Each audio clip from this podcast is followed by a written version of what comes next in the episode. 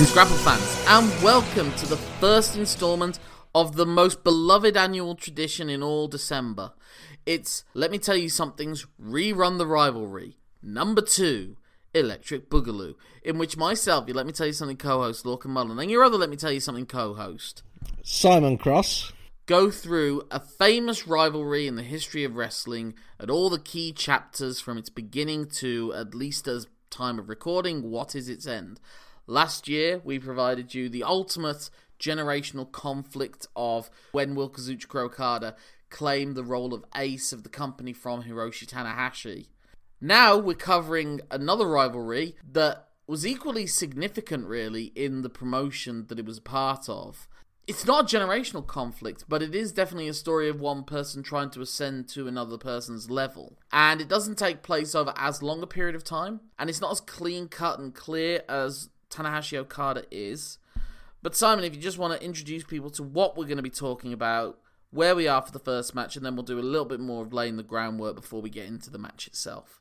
Okay, so the uh, rivalry we're going to be discussing on this series of rerun, rerun the rivalry is between Nigel McGuinness and Brian Danielson. So we find ourselves at the beginning of the story on the 29th of April 2006 at the Cleveland Grays Armory at Weekend of Champions Night 2, where they are first facing each other in a title versus title match fought under Ring of Honor pure rules.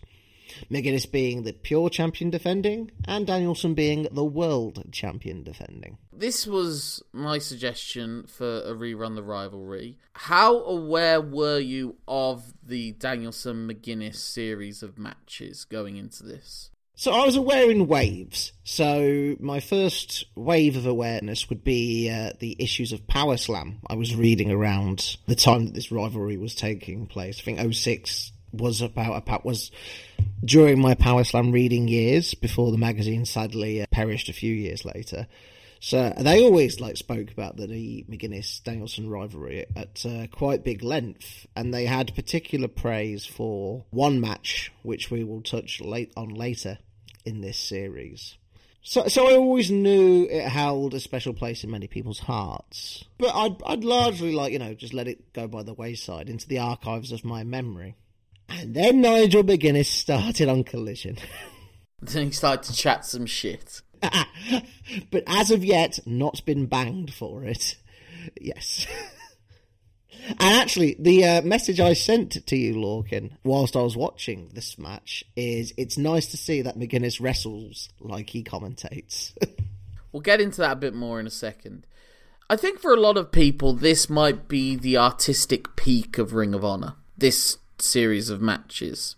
I think a lot of, to a lot of people, the case has been that Brian Danielson is the greatest wrestler of all time, and his run as Ring of Honor World Champion was probably the starting blocks of that idea, because that was when he was being played up as the best wrestler in the world. His run before then in Ring of Honor had been always slightly stop start. He was famously part of the main event of the first ever show with Low Ki and Christopher Daniels. But their intention, I think, was always to build it around Low Ki as the top face and Daniels as the top heel.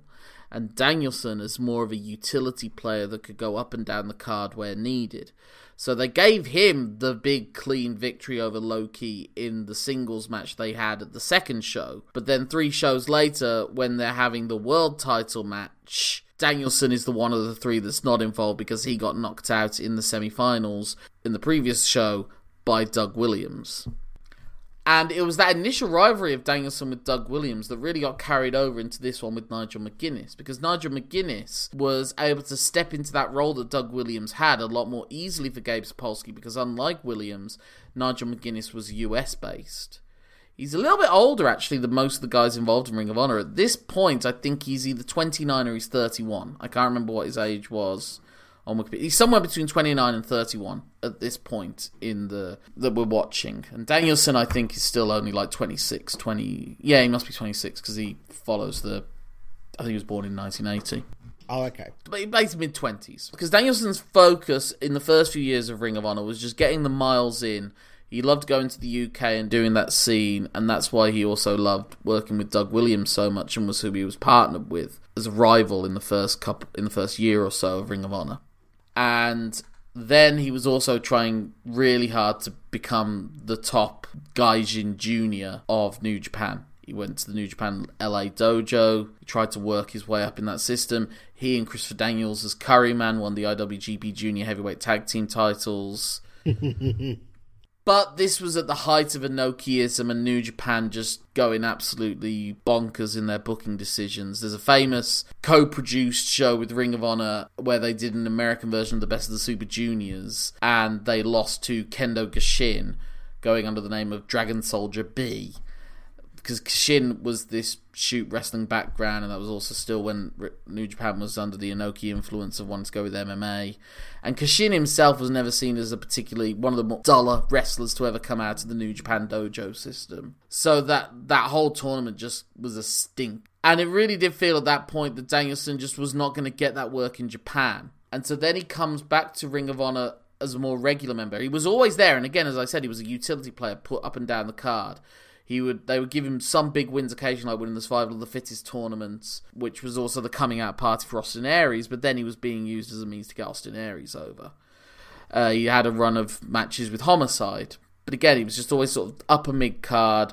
Drop him into the main event scene if we need a world title challenger if necessary for a big show. But he wasn't the full time commitment. But then, after CM Punk and the Summer of Punk, They've put the belt on James Gibson, but Gibson's also only going to be a short spell. He also was WWE bound. And at that point, he and Gabe Sapolsky sort of settled into it and they were like, Danielson's going to come back, repackaged slightly. We're going to give him the world title immediately. Like, he went away after losing a title match to Austin Aries. And at that point, he had this big bushy beard and shaved head. And he was also, at the time, they were thinking of bringing him into the WWE because he said that um, who was the guy that was the top booker, top creative guy that also like he basically goes around with the Rock all the time since then. Brian Gewirtz or. Gewirtz. I think it was him. It was someone in a position of authority on the creative side that saw Danielson with that big beard, and he was going to try and pitch that Danielson be hired by the WWE and be like the Bobby Fischer of wrestling, like this incredibly talented genius in the ring, but also completely mad. You assume they dropped the anti-Semitism aspect. I was about to ask you about that, having watched Bobby Fischer versus the World. I mean, it's so funny that they do that, and then when he comes back to win the title off of James Gibson, He's like full, clean cut, nice short back and sides haircut. He looks like Bob Backlund, and he even wins the match with the crossface chicken wing. Ah, that's where that factors in. Yeah, and so at that point it becomes because Sapolsky always knew that Danielson was an amazing wrestler. He just knew that he didn't have the full commitment from him until this point. And Low Ki's been long gone at this stage.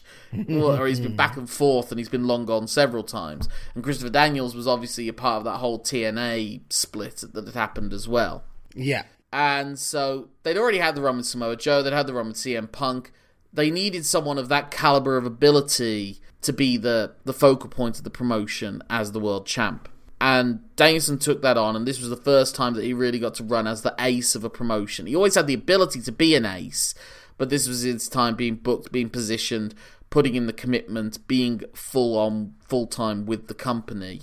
At this point, it's about seven or eight months into it, and that Danielson character of being the best in the world is so clear because if you just let him wrestle, pretty fucking obvious, you know. Yeah. Like Danielson is going to be another one of those guys like Bret Hart, where his matches will always stand the test of time because everything he does, he does well. Like there is not a single step there's maybe one moment in the first match where it seems like McGuinness freezes for a split second in the ring whilst they're doing a mat wrestling exchange. Mm. But other than that, I bet you probably won't see a single mistake in anything in this series. And that's also because of McGuinness as well. And this whole series of matches is maybe the best example of Danielson bringing up another guy.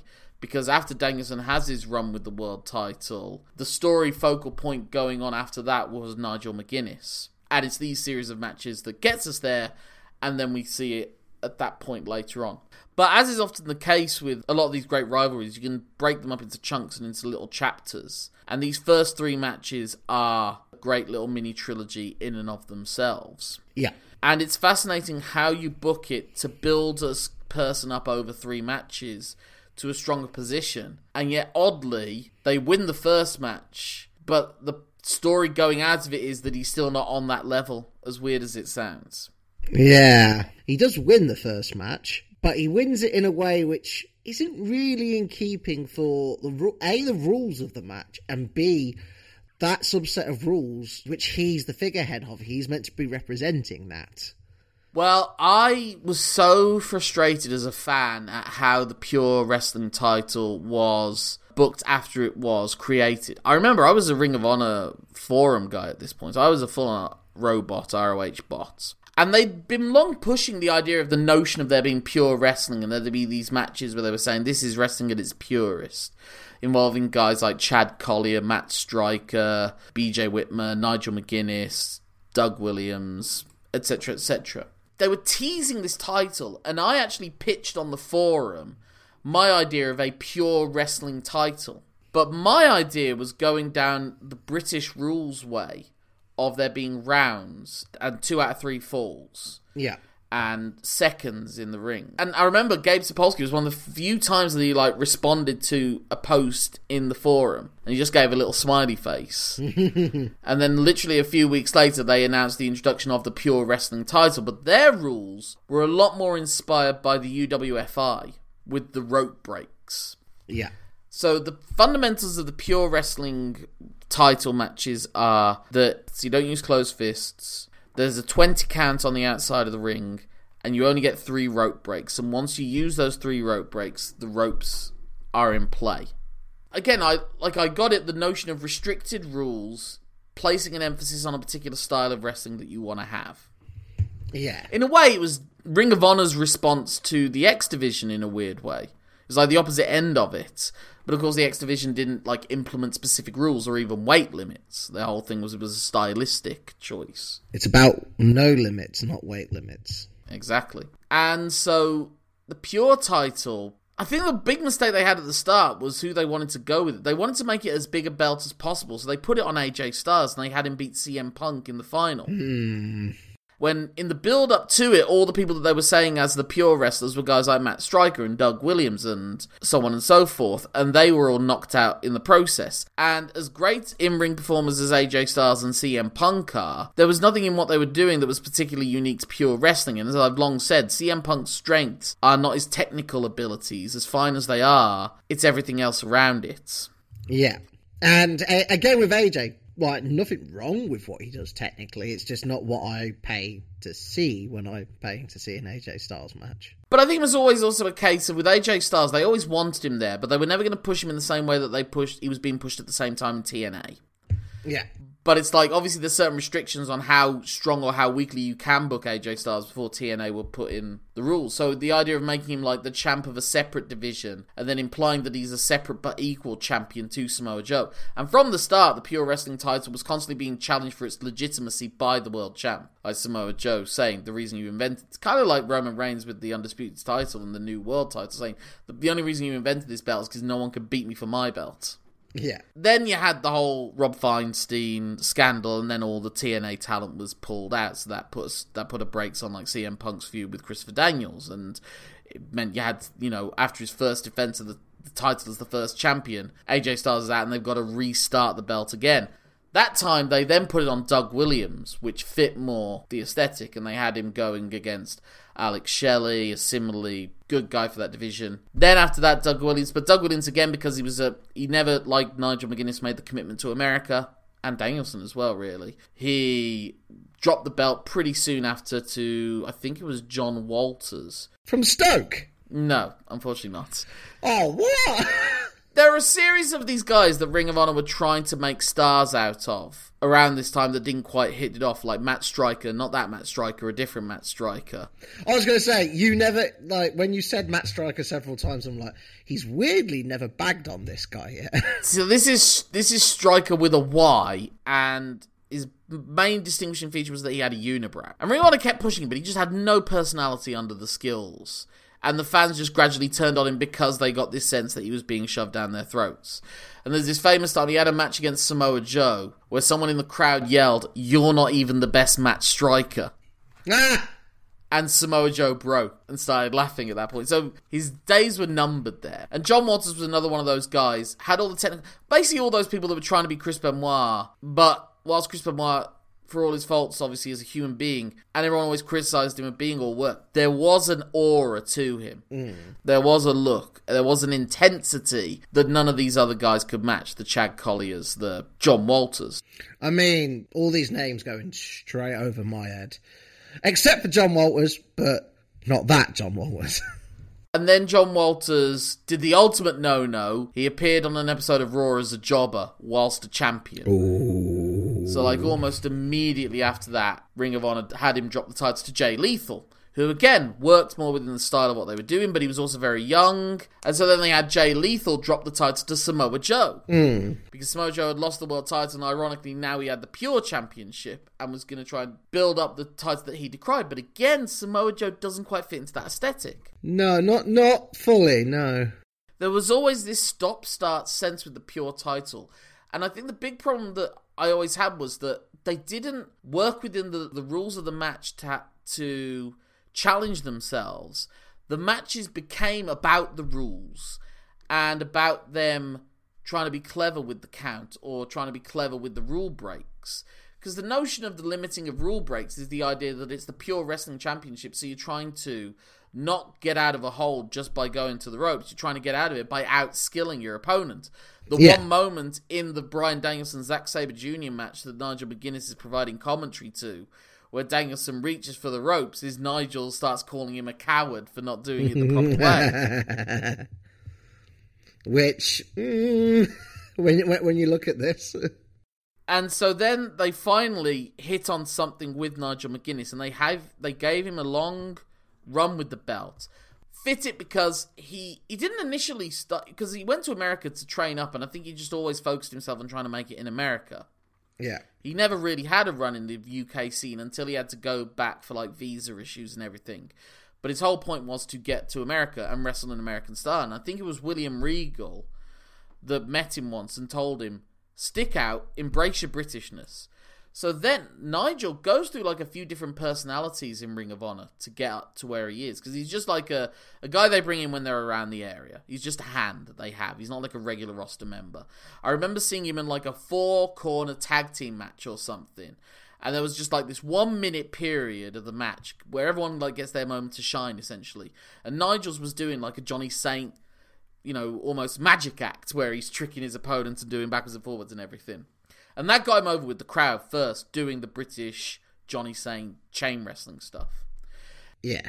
Gradually, he was getting more and more over. He was standing out more, and he had, you know, out of all, the, you know, a, a, an indie scene where everyone's struggling to get into some of the rides at Alton Towers at times for their size. A fellow with some size both in height and weight just always immediately adds a certain amount of legitimacy to them. It just does. Yeah. the honest truth. What makes Brian Danielson work is weirdly in this whole series of matches. He's what six inches taller than Nigel. This isn't a battle of physical equals, but Danielson's so talented, and you see the way that he works these matches is how he's able to be, be the guy with the advantage, even when he's against guys like Samoa Joe. Or... Yeah. So Nigel is billed fifty pounds heavier than him in these matches. He's billed as being six foot three, so in wrestler height that probably means about six foot one to six foot two. but if Brian Danielson's like a legit five eight, then. And he's got the weight. It's clear that Nigel was doing everything to get to a higher level on the way that he was presenting himself. But when you're working in the indie scene, you've also got to work at a harder rate to get over in this Ring of Honor scene. And he had both, and he had that too. But yeah. God, does he punish himself physically through the course of these matches to get to where he does? To and to an extent, that unfortunately leads to his path compared to Danielson's path after all this is said and done. But we haven't got to that sort of fundamental tragedy of Nigel McGuinness yet in these. So Nigel's the first one that gets a proper good run with the pure title. He won it in August from Samoa Joe, and he's held it right up to this point. So this is April. By far, this is the longest run someone's had with the title, most consistent title defenses. But again, the pure champion is not the best pure wrestler, and that's even explained in this match and said by Brian Danielson in the introductions before the match even starts. At this point, Nigel's working the cowardly heel. Like it's he's not a honky tonk man, but it's not far away from it. He wins matches by using his iron as a weapon, which was the thing he just that was his gimmick that he came out with an iron. He was using tricks to win by countouts. He was not defending it honorably. Ah. So, like, th- yeah, this is like a title versus title match, but within the perspective of the fans going in. This is like Randy Savage or Hulk Hogan going up against the Honky Tonk Man. This is not a clash of equals. But through the course of these matches, we do gradually get there. Yeah. What's also fascinating with this match as well is the dynamics are that this is ultimately a heel versus heel match, but in a slightly different way, in that it's a cowardly heel in the form of McGuinness against like your Harley Race type of heel, in that they're just so good that it can be frustrating. And and the way that Ring of Honor booked their champions around this time, Samoa Joe, James Gibson, and Brian Danielson, was in more of a tweener role so that they could defend against baby faces or heels. And when they're against the baby faces, if there's someone you're really rooting for them to win, then they're the bullying heel. You know, look at how Samoa Joe worked against CM Punk in the match we cover for the Five Star Project. In that one, he's the overwhelming heel. Yeah. But then when he's against the sneaky, underhanded, violent homicide, he's the you know, he's the top face. He's almost like like Ric Flair or Harley Race, depending on what territory he's in, is how he's working the match. And so with Danielson, when he's up against Roderick Strong, he's the bullying heel. But when he's up against Kenta, he's the defiant babyface working through a shoulder injury. Defending the promotion's honor. Literally. Yeah, exactly. When he's against Jimmy Rave or someone from the embassy, he's a babyface. But he might be a babyface who's still harsh and, you know, underhanded when needs be. Yeah. And so with this match, what's interesting is that they both kind of have babyface moments and heel moments. And I think it's also significant that it's in Ohio, which was really the area where Nigel McGuinness first built any kind of reputation as essentially the the local ace of the Heartland Wrestling Association, which was run by Les Thornton, who also trained Nigel McGuinness. That was also the homeland promotion for a while for one Jon Moxley too. Yeah, I was going to say I've heard I've heard that name before. And at one point, it had been a developmental territory too, and I wonder if that might have been one of the reasons why McGuinness again had chosen to go over there. Yeah, makes sense.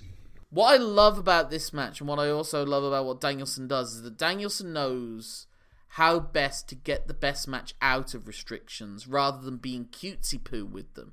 Like, too often people use the rope breaks and then they're like, oh, okay, well, now I'll just do a submission hold in the ropes. I'll use a tarantula.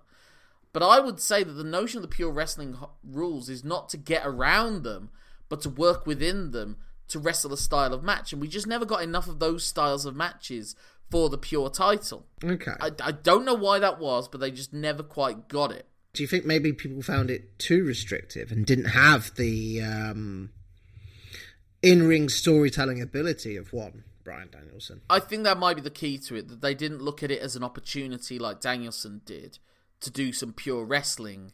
They looked at it as a plot device. And sometimes yeah. they would do it to be amusing. I think it was after the pure. I can't remember if it was before or after this.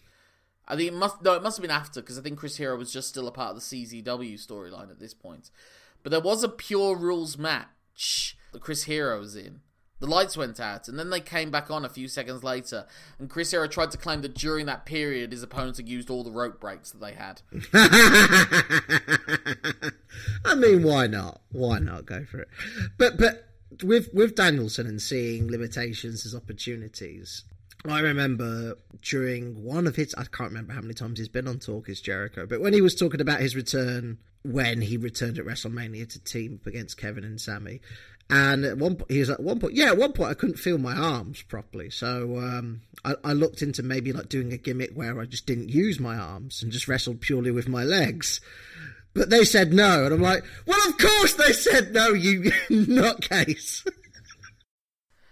Well, Although Bryan Danielson does gradually become only one armed as this match goes on. Indeed. I think the story of this match is also that Nigel McGuinness knows this is his most high profile match, so whilst he is ultimately coming in as also a defending champion, he feels more of a challenger than Danielson does. Yeah. It wouldn't have meant as much at WrestleMania 6 for Hulk Hogan to win the Intercontinental title as it would for the Ultimate Warrior to win the world title. Especially if Hulk Hogan hands him said title afterwards. Little bitch, Terry. I see you.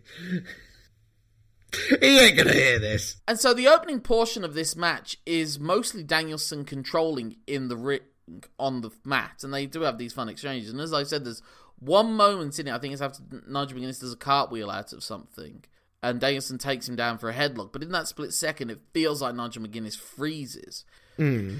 Again, I don't know if that's what it was the case, but it also plays up, I think, a lot of what these mat wrestling sequences are, which is Danielson just playing around and seeing what what works. Yeah. It's not as like octopus limbs going all over the place like it is with the Zack Sabre Jr. match. It works within the confines of like mat wrestling as we understood it in 2006. But hmm. it's again, as is the case with Danielson, as is the case with Bret Hart, if you do it well, then it will always look good. And funnily enough, as well, it almost gets structured like a round system in how they work it, where the first portion of the match essentially ends with Nigel McGuinness completely out mat wrestled by Danielson, going to the ropes. The announcement being made that the first rope break has been used, and that is almost like a round or a break between a fall. And then immediately after that, McGuinness does the heel thing, and it's like this is like Buddy Rogers, Lou heel stuff of the referee with his head down, hitting him with a single punch. And again, if you work within the limitations, like your wrestling matches in the 2000s, it's just punches and kicks being flown all over the place, but particularly punches. Yeah. But this match has what three punches thrown in the whole match, and it's the whole basis of that next chunk of the match. Well, four technically. Yeah. And again, like like I said, the story of Nigel McGuinness's reign so far is that he was being clever, clever with the tactics. As I said, tying people up, getting them to forcing them to do rope breaks. The reason he wins the belt off of Samoa Joe is that he hits him with the Tower of London, pins him. Joe loses track of his rope breaks. He's already used them all. Puts his foot on the rope, but it's not enough to break the fall. Ah. So it's like Nigel, it's like a semi fluke, semi strategic win over Joe. Like Joe didn't really get pinned for three counts. A semi unforced error. Essentially, yeah. And then when they did the inevitable title match, it's like always that. It's like the default, we want to go over Joe, but we don't want Joe to actually be beaten. Joe goes for a sleep hole. You do the Bret Hart, Roddy Piper, Yeah. roll through cradle, pinning him to the mat, finish. That then becomes the rule, the, the story of this part of the match and Nigel McGuinness takes Danielson off his game and does the heel thing all the way down to Buddy Rogers, and it's also something you could see in. Well, I mean, they even that's the one thing they do incorporate from the world of sport part of wrestling with the verbal warning elements. and so Danielson uses a punch, gets a verbal warning. Nigel tricks him again. Danielson punches him again. Danielson gets a rope break removed. Or Brian Danielson or Daniel Bryan. When you know the area, the eras I watched live and grew up with. He was very much he was the tactical genius. So it's it's weird to see him get out tacticked twice in a minute with the same tactic. It just shows obviously that tweener thing he's doing, like you mentioned, because he is wrestling as a babyface, and babyfaces annoyingly have to sometimes lose like ten to fifteen IQ points compared to their heel selves. It does, but I also think it's playing into the fact that this is Danielson's first pure rules match, and it's not McGuinness's. Right. Okay, that makes more sense now. But it's also the notion is Danielson can be hot headed, and he is arrogant, and sometimes his arrogance does him, and sometimes he goes in hot, and that leads to him making a mistake. I think that's the funny thing. Like if you do it well, you the, the best wrestlers again, and I'm sorry to bring up Bret Hart again, but it's like Bret Hart loses the belt to Shawn Michaels at WrestleMania 12, but they make it clear it's as much because Bret's angry at them going into overtime after he's gone the 60 minutes and Shawn hasn't beaten him. And so, in that cloud of anger, he makes the mistake, and Shawn Michaels is able to hit him with the sweet chin music, and that gets the win. Isn't that sort of how Bret got the belt in a similar way off of Diesel. Is that Diesel showed a rare moment of compassion and Bret rolled him up? Yeah, that'll teach Symmetry. Don't care about people. Yeah, and we've said before, like the masterclass that is how Sasha Banks works her match with Bianca Belair, or how Hiroshi Tanahashi works Kazuchika Okada, and even though he's wrestling the perfect game, essentially, Okada can get past that, or Katsuyori Shibata trying to win the perfect victory over Okada in their match as well. well, yeah, with a very heavy penalty. Hmm. And so, in a way, this is like Danielson trying to outpure the pure champion, but in that moment, and N- Nigel McGuinness kind of realised in that moment, I can't out mat wrestle this guy in a fair fight. And there'd already been that in the match where Danielson goes to the mat and just is inviting him down, like Nate Diaz trying to engage Anderson Silva. I don't know if this is before or after that. I immediately thought of him. I thought of that meme when uh, Brazilian jiu-jitsu guys hear a burglar in their house and it's them lying on the mat like that. Yeah. they mocked those sort of martial arts and get hard with Kevin Hart and Will Ferrell because him, like very naive rich man at the start, he he learned capoeira, but obviously he doesn't know how to use it properly. And then it, it's one of him him coming good at the end as he actually does good capoeira in a fight scene and like batters some people. Well, there you go, listeners. You want to go for what's what's out of nowhere references Simon Cross going to make? He's going to make the failed Kevin Hart, Will Ferrell, at best four out of ten comedy movie Get Hard. See, you never see him coming. Angles, angles to this. Around this time, Danielson had been doing a lot of MMA. Like, he was considering going into MMA at various points around this time. I was thinking another reference point it could be where around this time Sakuraba was having these fights, and very often it would be a situation where Sakuraba's knocked them to the floor, he's standing above them, and they're not getting up. Like in his Royce Gracie fight, he was doing that. And Yeah. sometimes he just go, ah, to hell with it, and just jump on them. Just Try and stomp on their faces. Yeah. Sorry, quick aside. I'm just seeing a lot of that now with the whole Fury and Ngannou fight that happened recently. It's like, imagine how dead Tyson Fury would be if he was allowed to do his like hammer fists once he knocked him down. Well, that's just always the way, isn't it? Like the that's why boxers never engage MMA on their game. They always have to do it in boxing because they know. They saw what happened when James Toney took on Rodney Couture. He did what everyone assumed he was going to do. Fight starts, double leg. You're on the mat. You go. You don't know what to do. I mean, at the end of the day, it is Randy Couture. Yeah. Well, that's didn't seem to be what James Toney realised. Didn't know what that meant. oh, his name's Randy. I'll batter him. Oh God. But even if it had been Floyd Mayweather against Conor McGregor, and Conor McGregor, in relative terms, is a shite mat fighter. It's like when he was having that fight with Nate Diaz, and Nate Diaz, just because he's Nate Diaz, just could not be knocked out. And Yeah. Conor got knackered, so he went for a double leg, and Nate says, Oh, so you're a wrestler suddenly, are you? and the fight's over within the next 20 seconds. Just stretch out the legs. It's full on Khabib. We're talking now, aren't we? Yeah. it's just business. It's just it's just business. I don't give a fuck. oh, hilarious. another thing that Danielson does brilliantly throughout all this is he's always in McGuinness's head, and there's always that inferiority complex with McGuinness. You get it even more in the next match.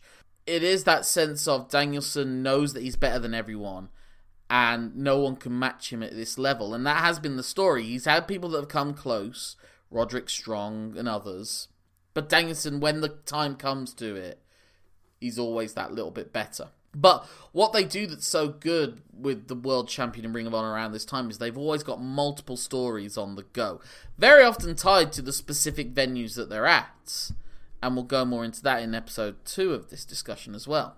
But yeah, the the fundamental story of the match is how does McGuinness get up to Danielson's level, and then just gradually as the match goes on, he does start to improve, and then there's moments where McGuinness has a babyface flurry, and there's like the underhandedness of that part, like the second round of the match. Really, McGuinness no longer does that as the match goes on, and then when he's used up all his rope breaks and he's in the cattle mutilation, again, it's not Danielson doing the clever thing of doing the tarantula hold in the ropes or anything, or like a, a rope assisted cattle mutilation. It's that you're getting the submission in the ring, and if McGuinness has already failed to get out of using the ropes on other occasions, how's he going to do it this time in what is one of Danielson's key finishing holds? That well, yeah, he backs himself with the cattle mutilation, doesn't he? But what McGuinness does again is that that's the time where he got his notion of the pure rules, but not to be cute or use it to his advantage and get a tainted victory. He uses it because the only way he can get out of this hold is if he can change the levels by pushing himself to the outside and therefore having the leverage on the floor, gravity doing its job, and so Danielson can't hold on to it. And yeah. a submission doesn't count outside the ring anyway. But what is great as well as that is how they utilize the tope in this match, because in the vast majority of matches, topes are used. But in the vast majority of matches that use a tope, they're happening in usually the first five to ten minutes to play up the the excitement, or yeah. maybe at a midway point where you're at a lull. In this one, it's used because Nigel McGuinness is so hurt and so damaged that Danielson can smell blood in the water, and McGuinness isn't even looking at the ring, and that allows Danielson to hit him with the tope. So there's actual strategic logic in him using a tope in that moment, not just this will get a pop from the crowd. Yeah. Oh, look, there's a crowd of wrestlers nearby. Gotta do it. yeah. And then that plays into the finish as well because he knows he knew how effective it was the first time and the matches got heated up, and they're finally exchanging not punches but hard forearms and ramming each other into the ropes. And, and Nigel McGuinness has brought the table in, and like that was his underhanded heel moment at that when he was going for that traditional Nigel McGuinness win of tying them up at something, getting in the ring at 17, and usually the opponent can't recover in time to get in at 20. But in this instance, years before New Japan made this the cliche that it was, Danielson gets in at 19. He looks devastated as well. He's like, "Oh, come on!" I did everything right.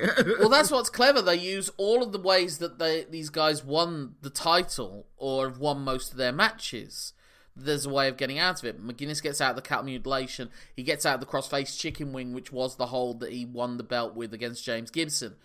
Danielson is able to kick out of the Tower of London that won the the won the title for McGuinness against Samoa Joe because he still has a rope break left. Yeah. He's able to beat the count, which is the way that most of the people who lost their title match to Nigel McGuinness have done so. So it's like Nigel McGuinness realizes I've got to actually beat this guy, and again, he's not quite able to. And um, D- Danielson has him in such trouble with the tope and then he sends him into the crowd and he gets ready to do his dive. And in the last desperation moment mcguinness is able to get a chair up. And that was the one moment where it was like you just about got it but it did still seem like he got hit by it just as badly as danielson. Yeah. I think it would have been maybe more cool if it had been more of a case of nigel sidestepping him and clock maybe not clocking with the chair because that would bring an automatic disqualification. So i guess that was the other way of doing it. Like the idea that Nigel McGuinness didn't even know he was there, and obviously got to do it safer. Yeah, but it's a clever enough finish to give McGuinness the win. And I love how they tease up that the and the ring announcer doesn't realize that whilst it's under pure rules, that doesn't mean that the world title changes hands. It just means that he won the match under the pure rules. So, as they announced in the commentary, you can lose the pure title by count out or disqualification. You can't lose the world title. It's like I said, sometimes they would book two out of three falls matches where the champions would get disqualified in one of the falls, and because there was a disqualification, then they get pinned in the deciding fall. Or the second fall, because I've seen them lose it two straight, because one of them was a DQ, then it doesn't count. But then when the Hart Foundation beat Demolition for it at SummerSlam 90, the Demolition did get DQ'd in one of them, but it does count. Yeah. Asking for consistency in wrestling rules is always is always a problem. Yeah. Yeah, you're right. I am. A, I'm on a hiding to nothing there, aren't I? but Ring of Honor was the place that usually did it justice more than anyone. But as I say, the pure title had never really. I think also maybe Gabe Sapolsky had ideals, but because it got turned around, it got there were so many bad luck moments. Like maybe you wanted to build it, the belt up with Doug Williams, but couldn't. Maybe you wanted to build the belt up with John Walters, but then John Walters shot it in the foot, so they had to do it again didn't have anyone to do it with, put it on Samoa Joe, but Samoa Joe was never going to work within these kind of rules that feature what people would understand pure wrestling as it was to be. And even to this day, uh, like Marty Scurll brought back the pure title. I guess it was still under 21 years old in its existence at that point, so he was interested. I'm like, is he going to? And of course he's going to. and they've done it, and they tried to do it more justice. And obviously, Katsuyori Shibata, nothing screams pure rules more than that, but just Ring of Honor just continues to feel like an irrelevance. Yeah. Uh, well, Shibata's kind of a, because of his circumstances. Pure seems the safest place to put him. Yeah, but Shibata doesn't deal with circumstances. yeah. And uh, we see plenty of dangerous wrestling involving the pure title as time goes on. Mm-hmm. But that's sort of where I've got with this match. It's a great starter. Like I would go four to four and a quarters for this match within that range. Yeah. And it even feels like they know they're holding stuff back. This is just the first chapter of a planned furthering. The finish is a perfect example of that as well, because it, it gives Nigel legitimate grievance, and the the crowd are chanting bullshit at the end because it's like, well, he won, he won. but it is a fuck finish in a place where Ring of Honor don't like to do those too much. The dusty finishes, like this is as close as Ring of Honor comes to doing one, except for the time where they were hosting an NWA World Title match between. I think it might have been between. I think it might have been a title versus title match as well, and they did do the classic top rope disqualification, so Adam Pearce held onto the title, even though the Ring of Honor champion beat him for it, or something along those lines. Full on tribute. And also, interestingly, if if you look at how they booked this show as well, this wasn't the main event. Yeah. So if you were going to do a big deal title change, you book it as your main event. Yeah. But they knew they were going to do a fuck finish, and you don't leave a Ring of Honor f- crowd on a fuck finish. So yeah. they then followed it up with a tag title match between Austin Aries and Roderick Strong against Jimmy Rave and Alex Shelley. And that was at the time, again, the tag team titles had also had their peaks and troughs in Ring of Honor. And this was the time where they put it on Austin Aries and they were also still building up Roderick Strong. And so this was around the time outside of when the Briscoes had the belts that the tag titles were considered main event worthy. So it's funny around this time, like Gabe always knew that he hadn't booked the other titles as well, and he'd always booked the world title brilliantly. Always done that, really, from the start. And weirdly, this peak of the pure title comes from Danielson, as it so often does, and McGuinness actually being forced to not be cute with the ru- rules, but have to try and become the best wrestler he can be with those rules. Yeah and that's the continuing point of the story as we get to the next chapter, which is the next episode. Um, what is the event, Simon? The event is Generation Now. Interesting name for an event.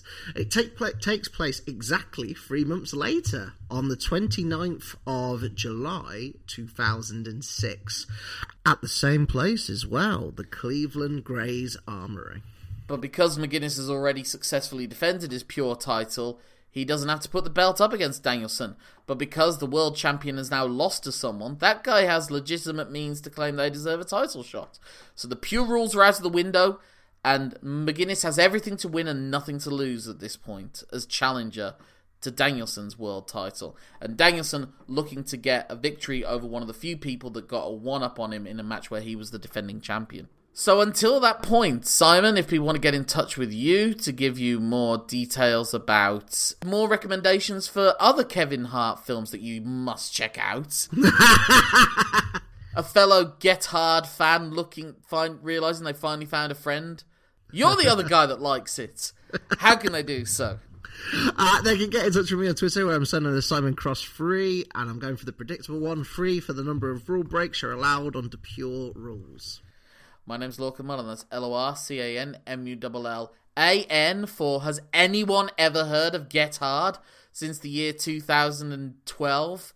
Well, it came, it came out earlier than that, I'm sure it did. Yeah, but people might have talked about it for a couple of years after. But that's my Twitter handle, Instagram, Facebook, Letterboxd. If you put in at gmail.com at the end of it, that's my email address. Get in touch with the show at lmtyspod at gmail.com. lmtyspod is also our Twitter and Facebook handles. Simon is clearly looking up what year Get Hard was released in. I'm going to guess 2010? Okay. No, uh, we've both completely overshot. 2015. Wow. It's the last time anyone spoke about it with any sense that it might be any good would have been back in 2012 when the original script was around. Stick to your guns. I admire it. I admire it. But until then, there's nothing left to say at this point except that my name's Lorcan Mullan. My name's Simon Cross. Thank you for letting us tell you something. I hope you will continue with us as we rerun the rivalry.